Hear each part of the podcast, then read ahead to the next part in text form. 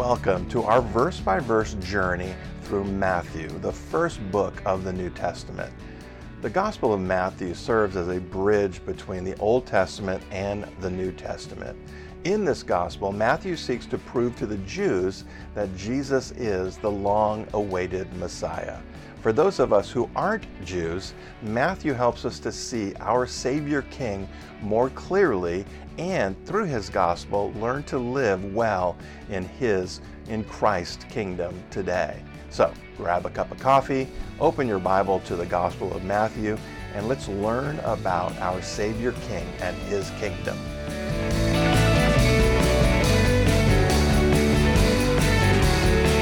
Turn in your Bibles to Matthew 9 as we continue our study through the Gospel of Matthew. You know, one of the things that makes the Christian church what it is its inherent unity. The reality is that when God created this thing, when Jesus established the church, it was a church, one church. You know, we have, then developed into different denominations and different branches, but churches in general are meant to be unity and unified in the fact that we are all one. Now, if we were to sit and talk, and we should do this, and we talk about our differences, we're a very diverse group.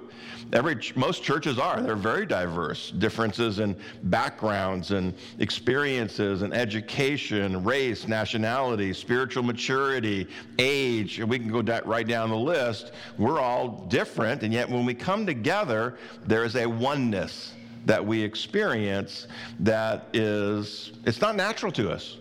It comes from the Holy Spirit residing in us, and he brings unity. And, people talk about building unity in the church. That's not the right way to say it. The church is in unity, and humans just mess it up.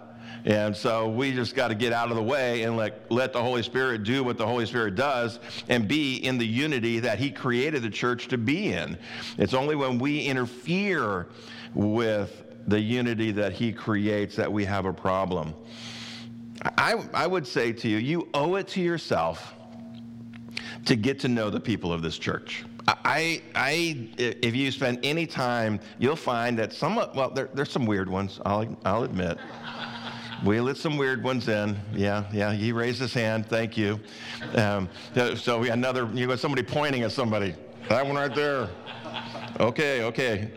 But many of them are very interesting, and they have interesting stories of faith. And that's one of the reasons why we do the Social Sundays, is because we have this habit. We get together, and some of you do this. You get here a little bit early, and you hang out, and we talk, and we interact with one another. But very often you come, you go, and we don't really have that much interaction with each other. And so we do the Social Sundays about once a month so that we'll take some time and just spend time together as the body to enjoy the unity that God put into the church. So we got one coming up. I encourage you, just come and hang out. If you don't bring food, fine. There's always more food than we can eat, so just come. And the reality is, it's the power of the gospel message that brings that unity. It's only the gospel that can produce that kind of unity within so much diversity. The question that we're going to wrestle with today is there someone who would not be welcome in your church? Let's pray, and we'll ask the Holy Spirit to help us check our hearts this morning. Heavenly Father, we come, and we thank you, Lord God, and as we get into this, we talk about the church. We confess first and foremost that the church is not ours. That even though I am the founding pastor of this church is not mine. It never has been, never will be. It is not ours, it is yours. And we are here in these times. We come to serve you. We come to worship you. We come to learn about you. We come to share you. We come to do all these things. But in the end, it's all about you. Even when we talk about getting together and knowing each other better, it's so that we can know what you are doing in the lives of others, so that we might be edified, that we might be encouraged, that we might be exhorted in some way. So we thank you, Lord God. And we know, Lord God, that the reality is that we sometimes we get into our patterns and our habits and our rhythms within church. And Lord, in this message today, you're gonna strive to shake that up a little bit. And so I pray that our hearts would be open to hear what you would say to your church. And Lord, as we're here this morning and we come with all of our stuff, Lord God, all of our issues, all of our concerns, all of our questions, even just this morning having a conversation with a man who's at a crossroads in his life, at a big decision point.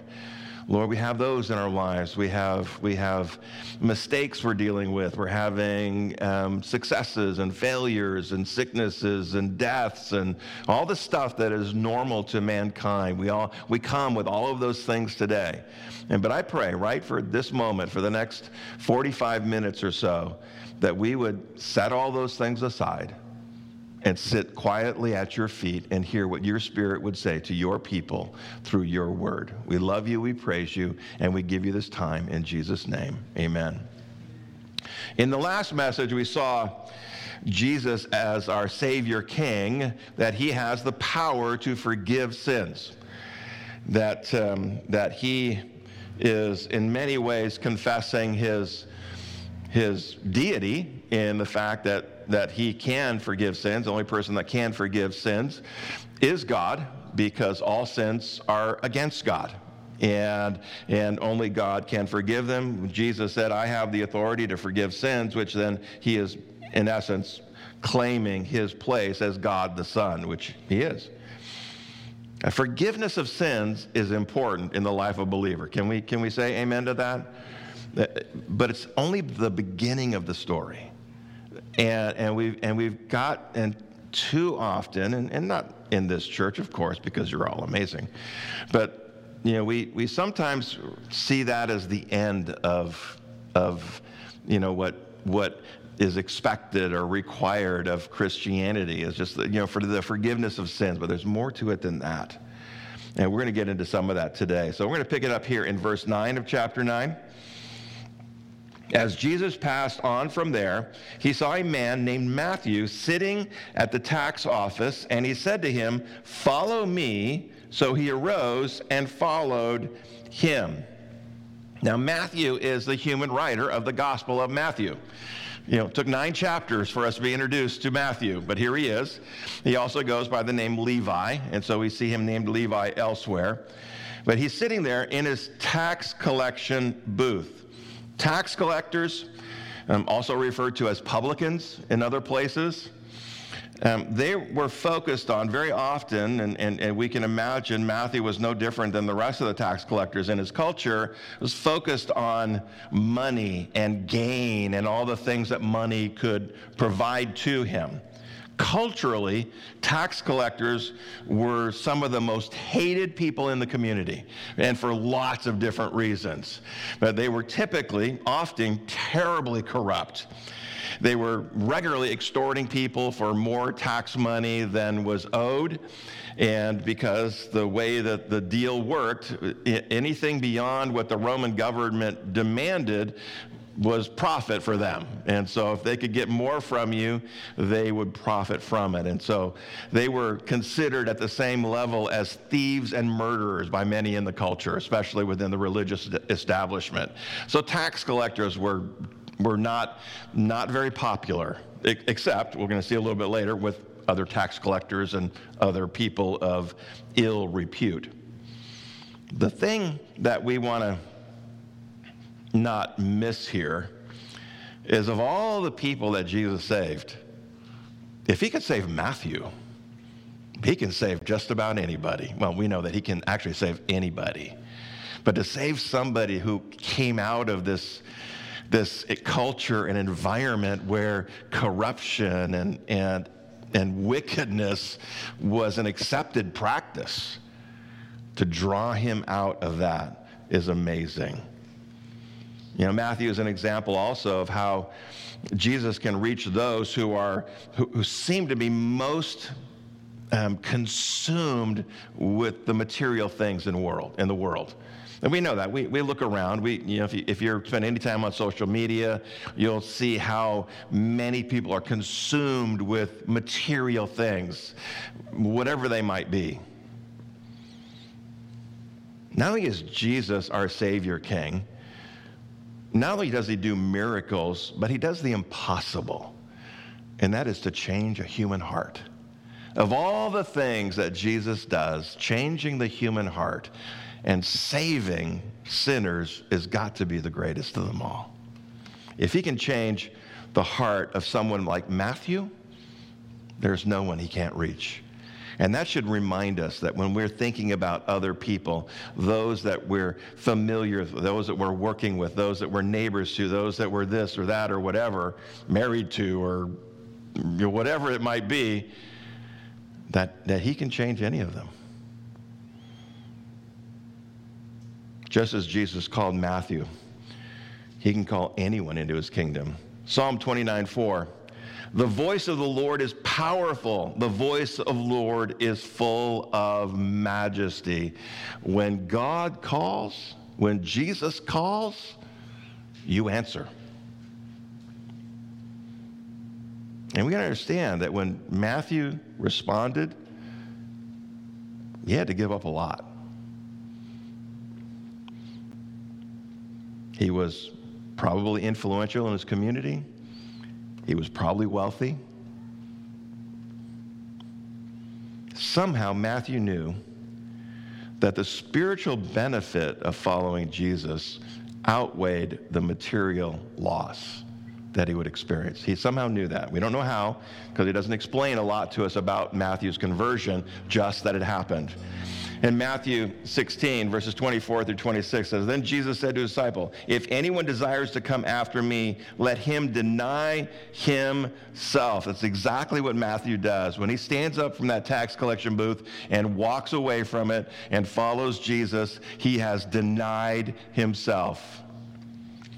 And take up his cross and follow me. For whoever desires to save his life will lose it, but whoever loses his life for my sake will find it. For what profit is it to a man if he gains the whole world and loses his own soul? Or what will a man give in exchange for his soul? Somehow, Matthew, we don't know how much he understood. We don't even know how much he knew about Jesus or the things of God, but he understood something at some level, and we all do this. We all have gone through this, where we recognize it would be better for me to follow Jesus than to not follow Jesus. We may not be able to explain it, we may not understand it, but we intuit it, that we know, okay, there's something, it'd be better to do that than this. Now the question becomes is, why did Jesus pick Matthew? Or another question, why did Matthew respond the way that he did? We're not told why. If you ever in any of my Bible studies, if the Bible doesn't explain something, don't try to explain it for God. Too often we say, well, here's why it happened. Okay, God didn't explain it to us. Why are we trying to explain it to us? It happened. What it is, it's an example of the sovereign grace and mercy of God. That's what it is. God chose Matthew. Why? Because he wanted to.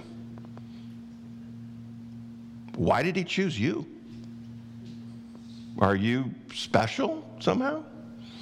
Are you somebody that God should have chosen? Can you sit back? You know what? Well, God chose me because look at me. I am amazing. Interestingly, he doesn't choose a lot of truly amazing people. And sometimes when he chooses amazing people, they turn out not to be so amazing when you start getting digging in under the facade. It's God's sovereign grace And he doesn't have to explain why he does what he does. He just does it. It's how all of us were chosen. He didn't choose us because we were special. He didn't choose us because we were good. He didn't choose us because of what we would end up doing for him. He just chose us. In 2 Corinthians 4, verse 6 says this, "For it is the God who commanded light to shine out of the darkness, who has shone in our hearts to give the light of the knowledge of the glory of God in the face of Jesus Christ." God did it. God shone his light into us. And when he did that, there was a response from us. The call of Christ is both mysterious and miraculous. We must never forget that. When Christ calls someone out of the darkness and into the kingdom of his light, it is both mysterious and miraculous. It's mysterious because we don't understand why or even how it happened. It just did happen. Can I explain how I got saved? I can explain the process, but I have no idea how I crossed that line.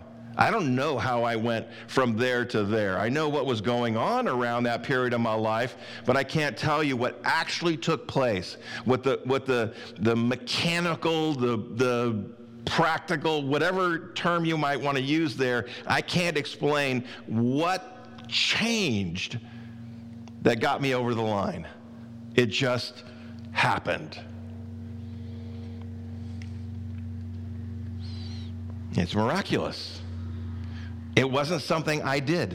It wasn't something you did. You didn't choose to be saved. You might think, well, I made a choice. Yeah, you're going to make the same choice that Matthew made. But he didn't actually choose to be saved. No one chooses to be saved. You can't do it.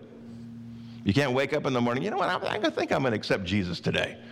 I think I'm going to get saved today. None of us did it. Christ called Matthew to follow, and Matthew obeyed immediately. Salvation is both the calling of Christ and a response of faith. Both of them happen, and they happen simultaneously. Christ called Matthew to follow, and then Matthew proved his faith by obeying and following. It's all, we all did exactly the same thing.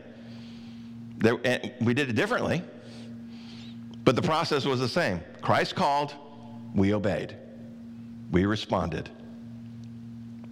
And not only did we respond, we responded using the faith that he gave us to respond with. The Bible says it's not of you. You didn't do it. Otherwise, you could boast about it. Well, Matthew goes on to do more than just respond, but he organizes a meal, verse 10. "Now it happened, as Jesus sat at the table in the house, that behold, many tax collectors and sinners came and sat down with him and his disciples." According to Luke's gospel, this is Matthew's house where it is. It's Matthew's house. Matthew is organizing this meal, and so they're sharing this meal, and we sometimes, we read over these things and we just don't pause and really reflect upon this. Jesus, God in the flesh, sitting at this table and having a meal, sharing a meal with whom? His disciples. Okay, well, I expect that. And tax collectors and sinners. We sometimes think of Jesus having a meal. We kind of, the image pops into our mind of is it Da Vinci's Last Supper? Is that the famous one? That's what we see. We see Jesus at the center and this glow around him, and everybody's eyes are like, oh! Can imagine Jesus sitting at this table with tax collectors and sinners. It would be a raucous, wild, crazy time. You know, they're all cutting up, they're kidding each other, you know, who knows what kind of coarse jokes are going around. But probably not a lot of reverence, I'm guessing. Jesus did have an influence on this conversation. We know that because many of them followed him after this. Jesus, God in the flesh, eating with tax collectors and sinners. No good Jew, air quotes for those of you who are listening, would do what Jesus is doing right here. No good Jew would do that. To tax collectors and sinners, all of Matthew's friends. Who were they? Other tax collectors and sinners of whatever theme and variation they were. That's who he knew. So when he put on a meal, who did he invite to be a part of it? The people he knew. Tax collectors and sinners. They knew who they were. They knew what they were. If you had sat down in that group and say, hey, are you a sinner? They said, oh, yeah, I'm a good one too. I don't mess around. When I'm sinning, I'm doing it good. They had no illusions about the fact that they were living a life that was contrary to God's law. They knew that. They knew they were sinners. Jesus' actions, as is often the case, offend others. They offend the religious people who see him eating with these sinners because, well, they wouldn't have done it. Verse 11. And when the Pharisees saw it, they said to his disciples, why does your teacher eat with tax collectors and sinners? Pharisees were a part of the religious establishment. They were one of the more prominent parts of the religious establishment. They represented the spiritual leadership of the nation of Israel, or a significant portion of it. And they're asking Jesus' disciples about this because Jesus was doing something that they would never do. And let me just say real quickly, if you ever come to something in Scripture and you read something that Jesus said or did, and your response is, I would never do that. Is that a problem with what Jesus said or did, or is that a problem with your faith? And I would suggest it's a problem with your faith. So the problem with the Pharisees is they didn't believe they were sinners. And Jesus has a word for them, verse 12. When Jesus heard that, he said to them, the Pharisees, those who are well have no need of a physician, but those who are sick. But go and learn what this means. I desire mercy and not sacrifice, for I did not come to call the righteous, but sinners to repentance. The Pharisees believed that they were experts in all things relating to God and his word, that they knew what God said, they knew what God meant, and then they lived this life around a whole collection of rules and regulations and commandments. They're saying that if you do all these things, then you are righteous before God. They just referred to Jesus as teacher, and he responds by telling them they have some things to learn. Specifically, this thing that he quotes out of Hosea 6:6, that God desires mercy and not sacrifice. See, the Pharisees believed that the way to be right with God was through the sacrificial system. If you take a sacrifice, an innocent animal, and sacrifice it, then you are covered. Your sin is covered. You are then righteous. And they interpreted that more than just meaning your sin is covered, meaning you have mitigated God's judgment from you, to actually imputing the righteousness into their very nature. That if I do these rules and regulations, I am no longer a sinner. I am different than all of y'all. If I do these things, I am different. I am right.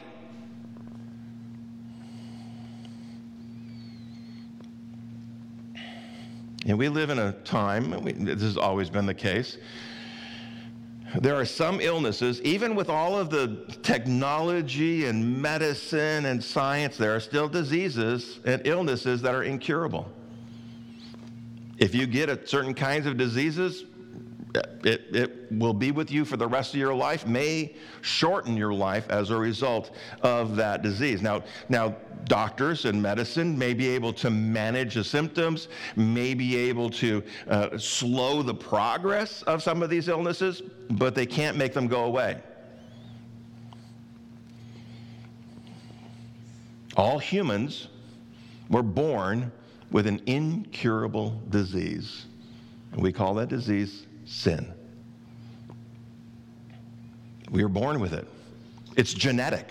We got it from our parents, who got it from their parents, who got it from their parents, all the way back to Adam and Eve. We're born with it. We will live with it our entire lives. There will never be a moment where you're free from sin. And when we die, we still have the disease of sin. As believers, through faith in Jesus Christ, we now have the best medicine there is for it. It doesn't take it away, but it can slow it down. It can make it so that that disease doesn't show up in our lives. You minimize the damage that it can cause to our lives and to the lives of those around us. The reality is that when we get saved, we no longer have to sin. We no longer have to allow that disease to control our lives. We now have the freedom and the liberty to not sin. Before Christ, we didn't have that. That disease owned us. Not anymore.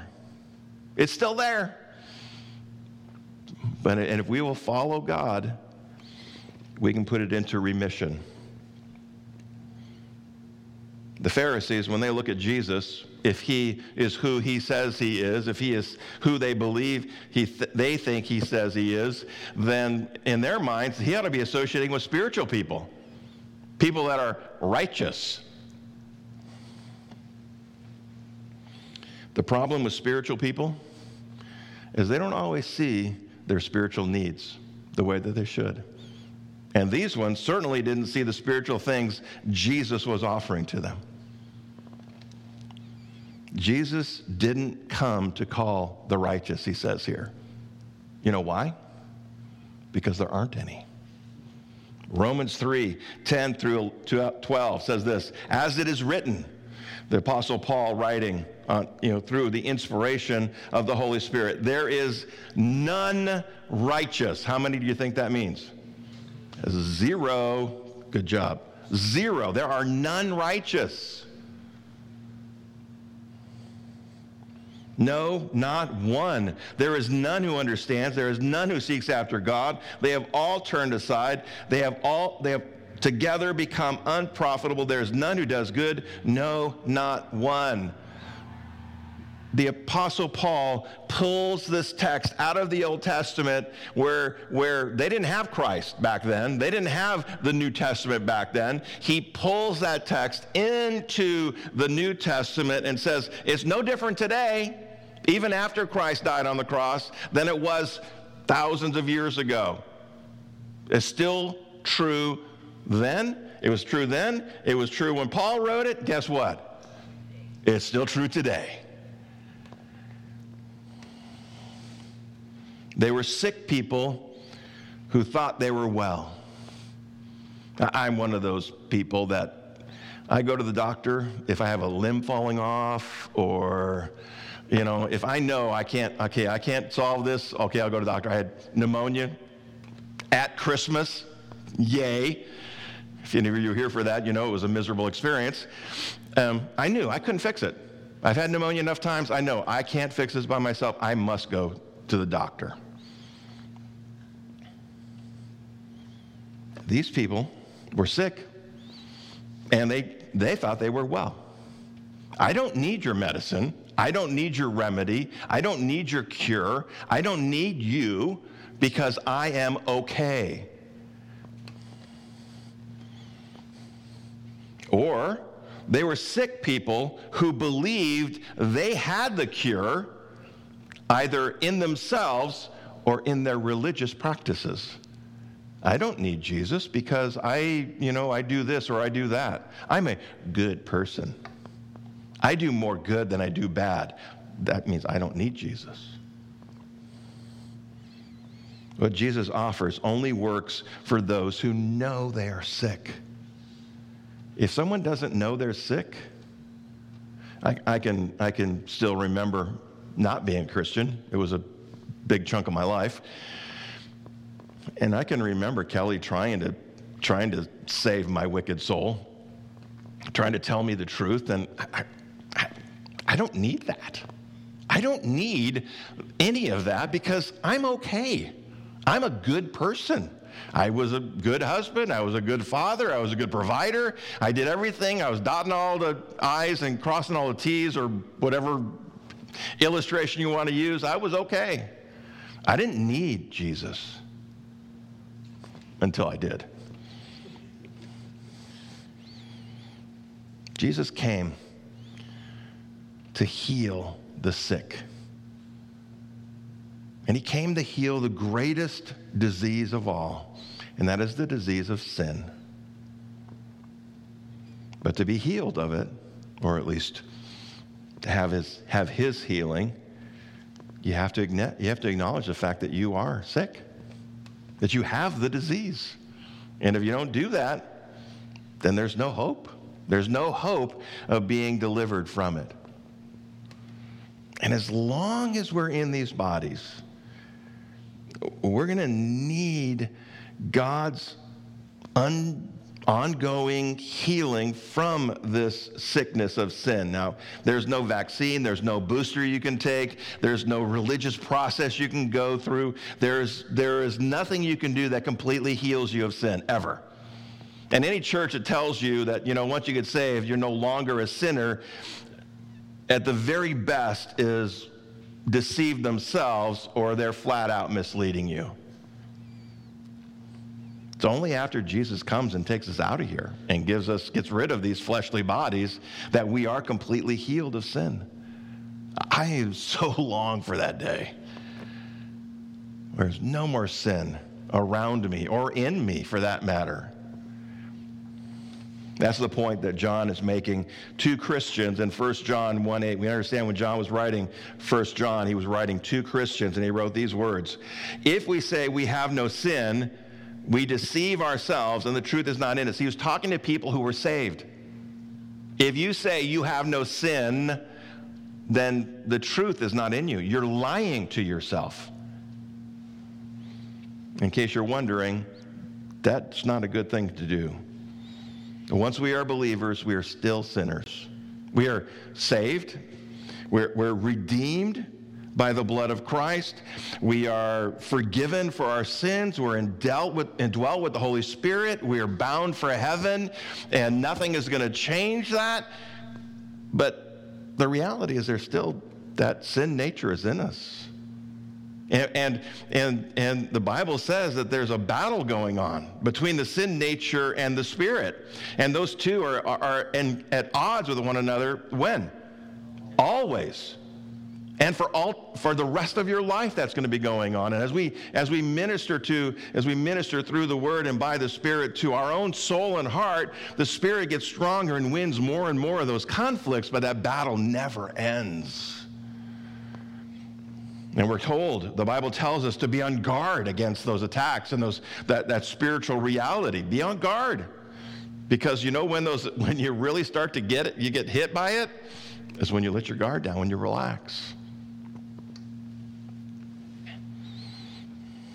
And one of the glorious things about being a believer is while we do have the sin nature, we also have the Holy Spirit in us, and we no longer have to sin. Now it's a choice. If I'm ministering to somebody and they, and we're dealing with something, maybe they've made a mistake or made a bad choice or whatever, or, they'll blame somebody or something for it. I said, no, you can't do that. It was you. You chose that. Well, they made me mad. Nope. They may have created an environment around you where getting mad was your natural response, but then you chose the natural response. You chose the sin nature response rather than the spirit response. It's always a choice. But now we can make that choice. Before, we couldn't make that choice. And we say hallelujah to that.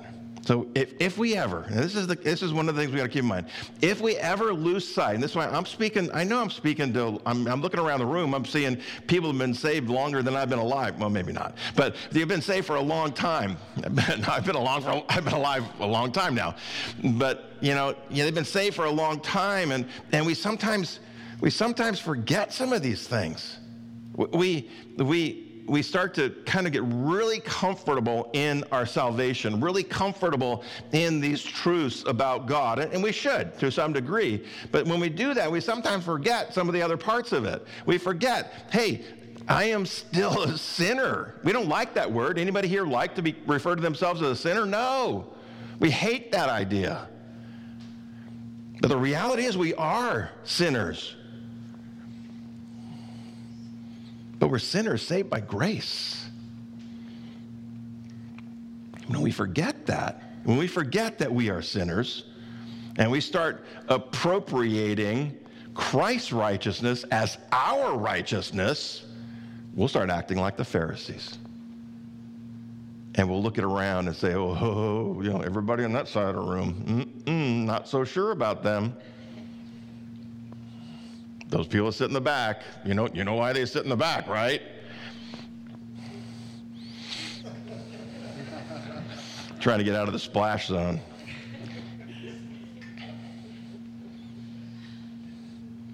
We got to be so careful. Having the heart of a Pharisee. If you read the Gospels, some of the harshest things that Jesus said to anyone while he was on the earth were to the scribes and the Pharisees. We never want to have the heart of a Pharisee. We never want to allow the spirit of that pharisaical attitude or spirit to rise up in us, to start to evaluate ourselves and say, okay, well, I'm righteous and you're a sinner, kind of a thing. No. When I look at anyone, I must always recognize I am a sinner. They are a sinner. We may be just on different paths, but we're all sinners. Another group approaches Jesus with a question about religion. Verse 14, then the disciples of John the Baptist, came to him saying, why do we and the Pharisees fast often, but your disciples do not fast? And Jesus said to him, can the friends of the bridegroom mourn as long as the bridegroom is with them? But the days will come when the bridegroom will be taken away from them, and then they will fast. No one puts a piece of unshrunk cloth on an old garment, for the patch pulls away from the garment, and the tear is made worse. Nor do they put new wine into an old wineskin, or else the wineskins break, the wine is spilled, and the wineskins are ruined. But they put new wine into new wineskins, and both are preserved. There's a sense of disapproval from John's disciples as they come and they ask this question. They're looking at the disciples of Christ and saying, hey, these guys are, they appear to have more freedom than we do. We're fasting twice, I don't know how often they were doing it, but they're we're fasting and regularly fasting, and they're not fasting at all. What's the deal there? Fasting was a part of the Jewish faith. Remember, everybody that Jesus talked to at this time was under the old covenant, under the covenant of Moses, under the law of Moses. Whether they were practicing it regularly or not, but they were all under that law. That was the covenant that they were operating under, and so they had all these rules and regulations that they were living under, and fasting was a part of that. It was part of the Jewish religion. It was originally a couple of times a year, and over time, the religious establishment added more and more and more, to the point where, a good Jew, air quotes again for those who are listening, not watching, was fasting twice a week. And John's disciples may have been in that category. John came from a priestly line, and so it's very likely that who knows what he was doing, but he was communicating to his disciples this idea of fasting, and they're looking at Jesus' disciples, hey, they're not doing it all. What's the deal here? We've got to be so careful with that. We're looking at what other people are doing and questioning their faith, questioning their hearts toward God because they're doing something different than we are. It doesn't happen too often to us in the Calvary chapels because, you know, we're probably more aligned. Well, anyways, I'm not going to get into that. You know, the disciples of Christ, they seem to be experiencing more freedom, which is kind of where we try to gravitate toward. The fasting that John's disciples were doing, for many of the Jews, had become a religious exercise with little spiritual weight to it or meaning. They had lost the true meaning of fasting, and it became a ritual. That's always a danger in Christianity or faith in general, where we do something out of habit or tradition or, you know, we don't even know why we do it sometimes. It's just that's what the church does. And we lose sight of the meaning and understanding of what it's about. Even those things that we do on a regular basis. When we, you know, we do communion once a month. We do the communion service once a month. And we try to be pretty diligent about explaining what it means. But we have to be careful because even though we're explaining it, we can develop the habit of just like, oh yeah, okay, it's time for communion again. And we don't allow our heart to really open up to what God's trying to say in that.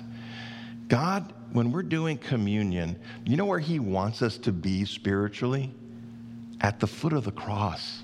Literally in our hearts and minds, envisioning ourselves at the foot of the cross, looking up into the eyes of our Savior, who's not on the cross, but the image there is important, that we recognize that's what communion's about. That Jesus died on the cross for our sins. And if we don't allow that to get in and do something in our hearts, then we're falling into the same trap as the Pharisees and John's disciples here. Jesus uses three practical illustrations to make his point here, and we're not going to spend a lot of time on them, but the main point of all three of them is that the Messiah is here, you know, and the first one, you know, the fasting and mourning were connected. You say, hey, the Messiah is here. It's not a time to fast. The main point is when Jesus arrived, he brought something new.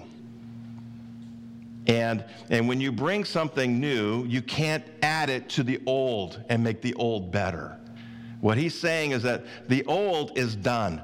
And in fact, the imagery here is the old is broken and needs to be replaced. And it is to be replaced by this new. They were living under the old covenant. He's saying it's time now to live under the new covenant. Now, that's where we live. We for most of us, we have no clue about the old covenant. We might understand it intellectually because we've read the Bible, right? You've all read the Bible. Don't raise your hand. Just I'm just going to believe that all of you have read the Bible because we keep telling you, right? How many times do we tell you to read your Bible? Every week, probably, at least. Read your Bible. Read your Bible. Read your Bible. Jesus is here. The old is done. The new is to take its place.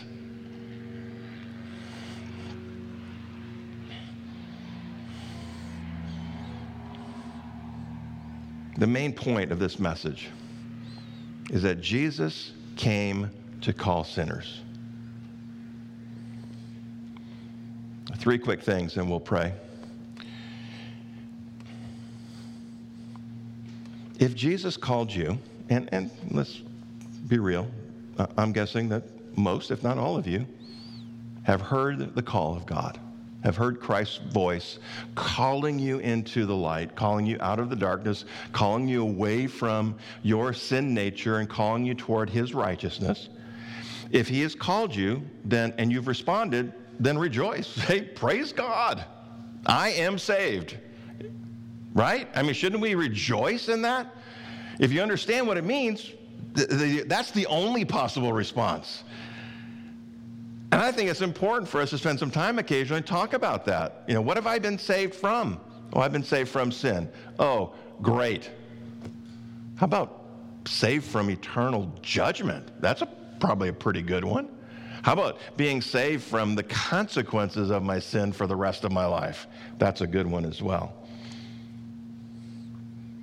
And if you are saved, you are a sinner saved by grace. But you're still a sinner. And you need Jesus to cleanse you, to heal you on a daily basis. Now, I'm not talking about you need to get saved again, because you only need to do that once. But we go through this world, we go through this life, and sin touches us. We can't avoid it.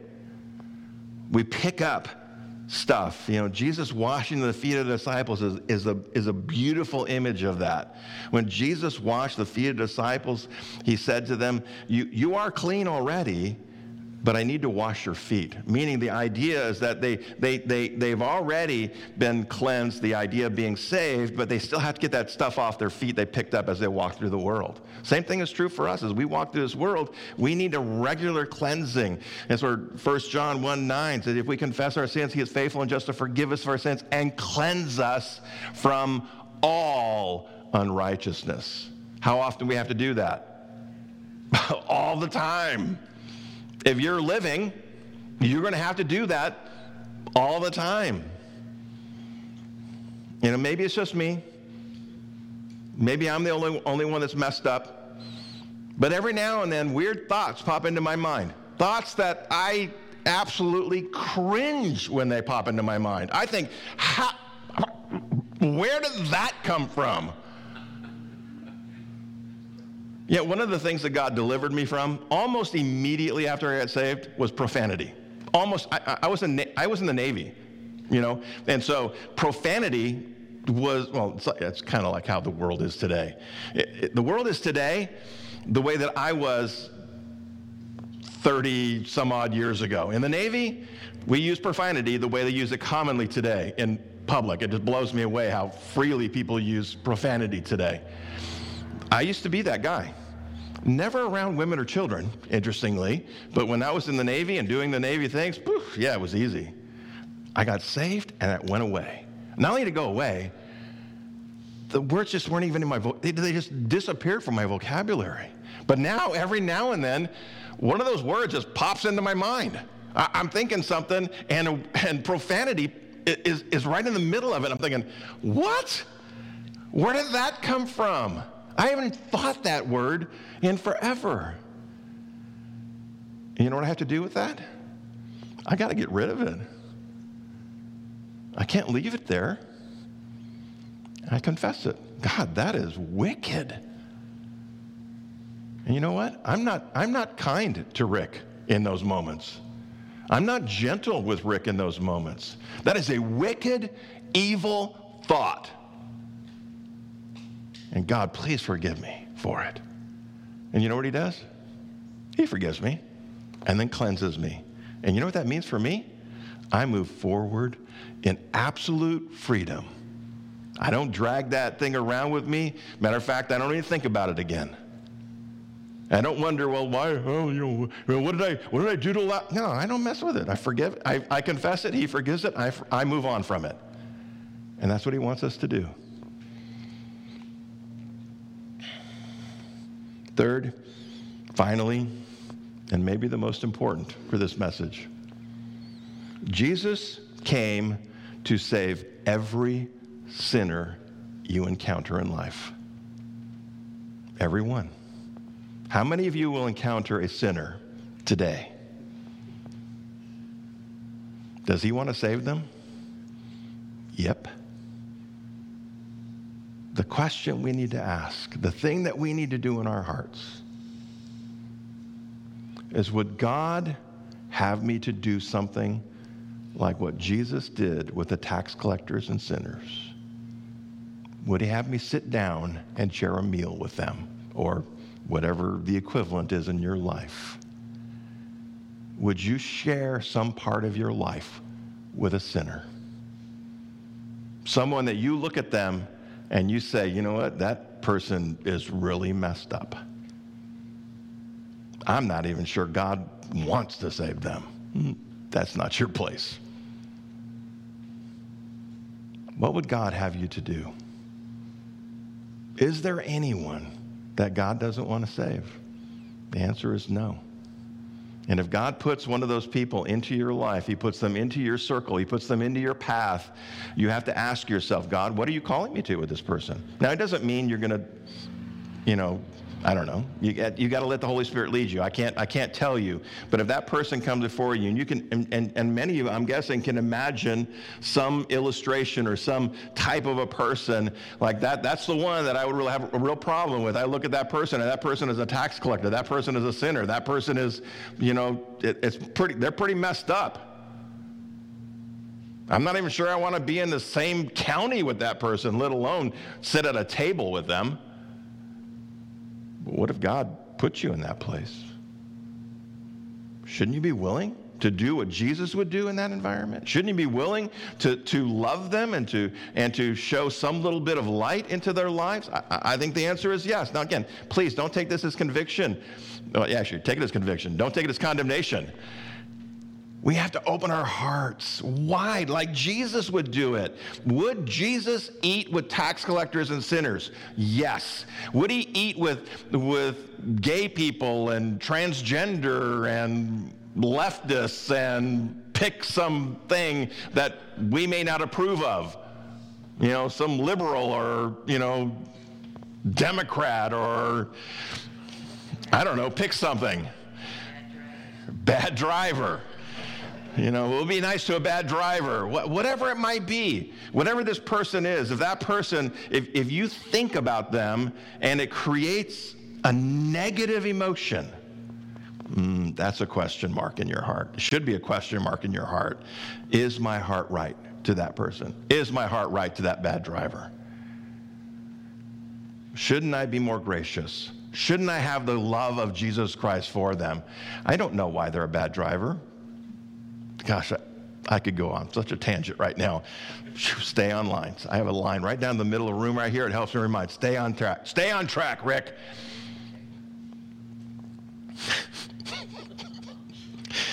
Driver, stay on track. No, sorry. Brothers and sisters, Jesus came to save sinners. How do you know that? Because he saved you. And he wants to save the rest of them too. And you know how he does it? He's not walking around calling Matthews out of their tax collection booths. He's not sitting at tables with tax collectors and sinners. You know what he did? He created a church. He created a body of people who have his spirit within them. And he says to them, go and do what I have done. Do it in my name, do it according to my word, and do it according to the power of the Holy Spirit, that they might know mercy and find grace. That's why we're here.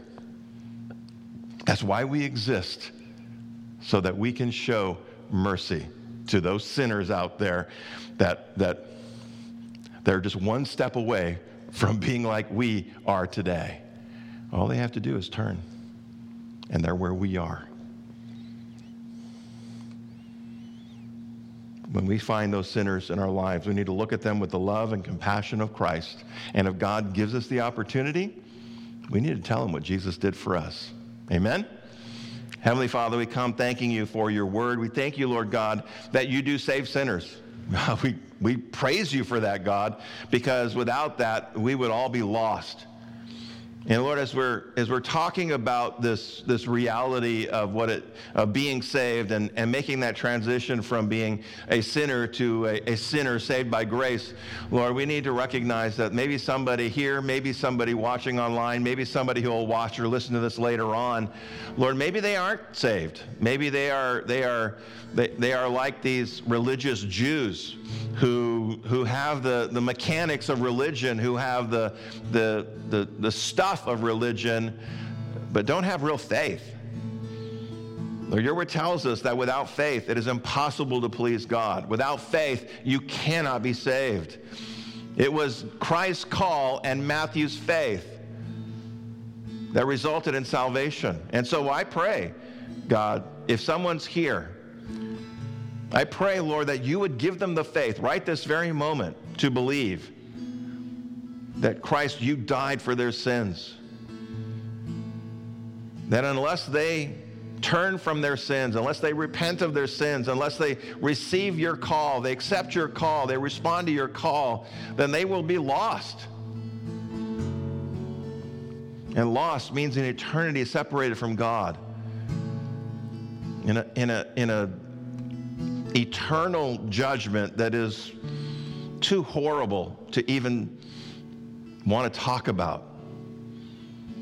But your grace, your mercy, God, is beautiful and amazing. And if we will just respond, all of our past is cleansed. All of our mistakes, all of our wrong choices, all of our sins, they're forgiven, every last one of them. And then we're indwelt with the Holy Spirit to give us the ability to live a life that is good and right, that glorifies you, God. And so if there's anyone here who has not responded to your call, I pray, Lord God, give them the faith right this very moment and help them to hear your voice, the small, still voice of God, calling them out of the darkness and into the light.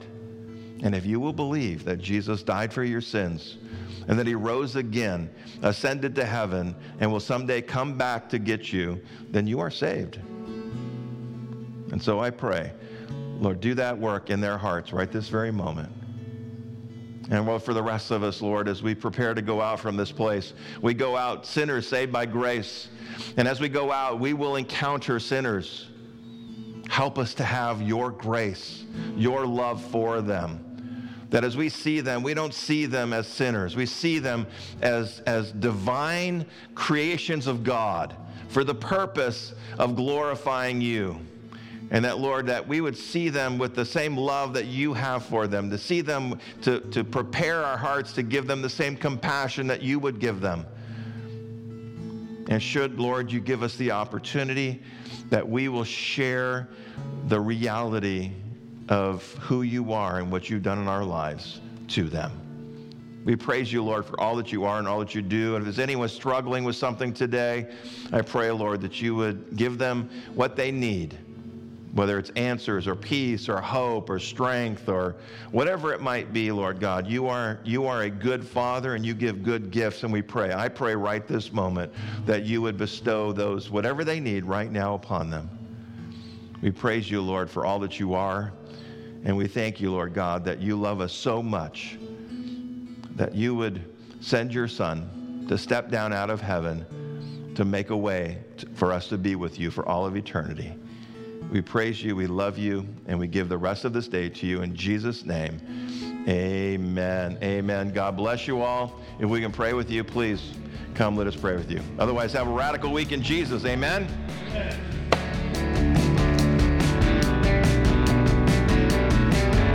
Thank you for joining us as we learn more about our Savior King and his kingdom in the Gospel of Matthew. It is our hope that these messages will help you grow in your faith. If you have any questions or there is anything we can do to help you with that, please do not hesitate to connect with us. Go to calvaryfv.com/connect to find all the ways that you can connect with us. As Christians, we are all connected in Christ. One of the ways we would like to engage with you is in the area of prayer. Please let us know how we can be praying for you. Send us an email to prayer@calvaryfv.com or text the word PRAY to 951-419-5396. If this material has been useful to you, please share it with someone. Also, please pray that God would use these messages to help others find hope in Jesus Christ. You can also partner with us financially by going to calvaryfv.com/give or text the word GIVE to 951-419-5396. Until next time, go be radical with Jesus.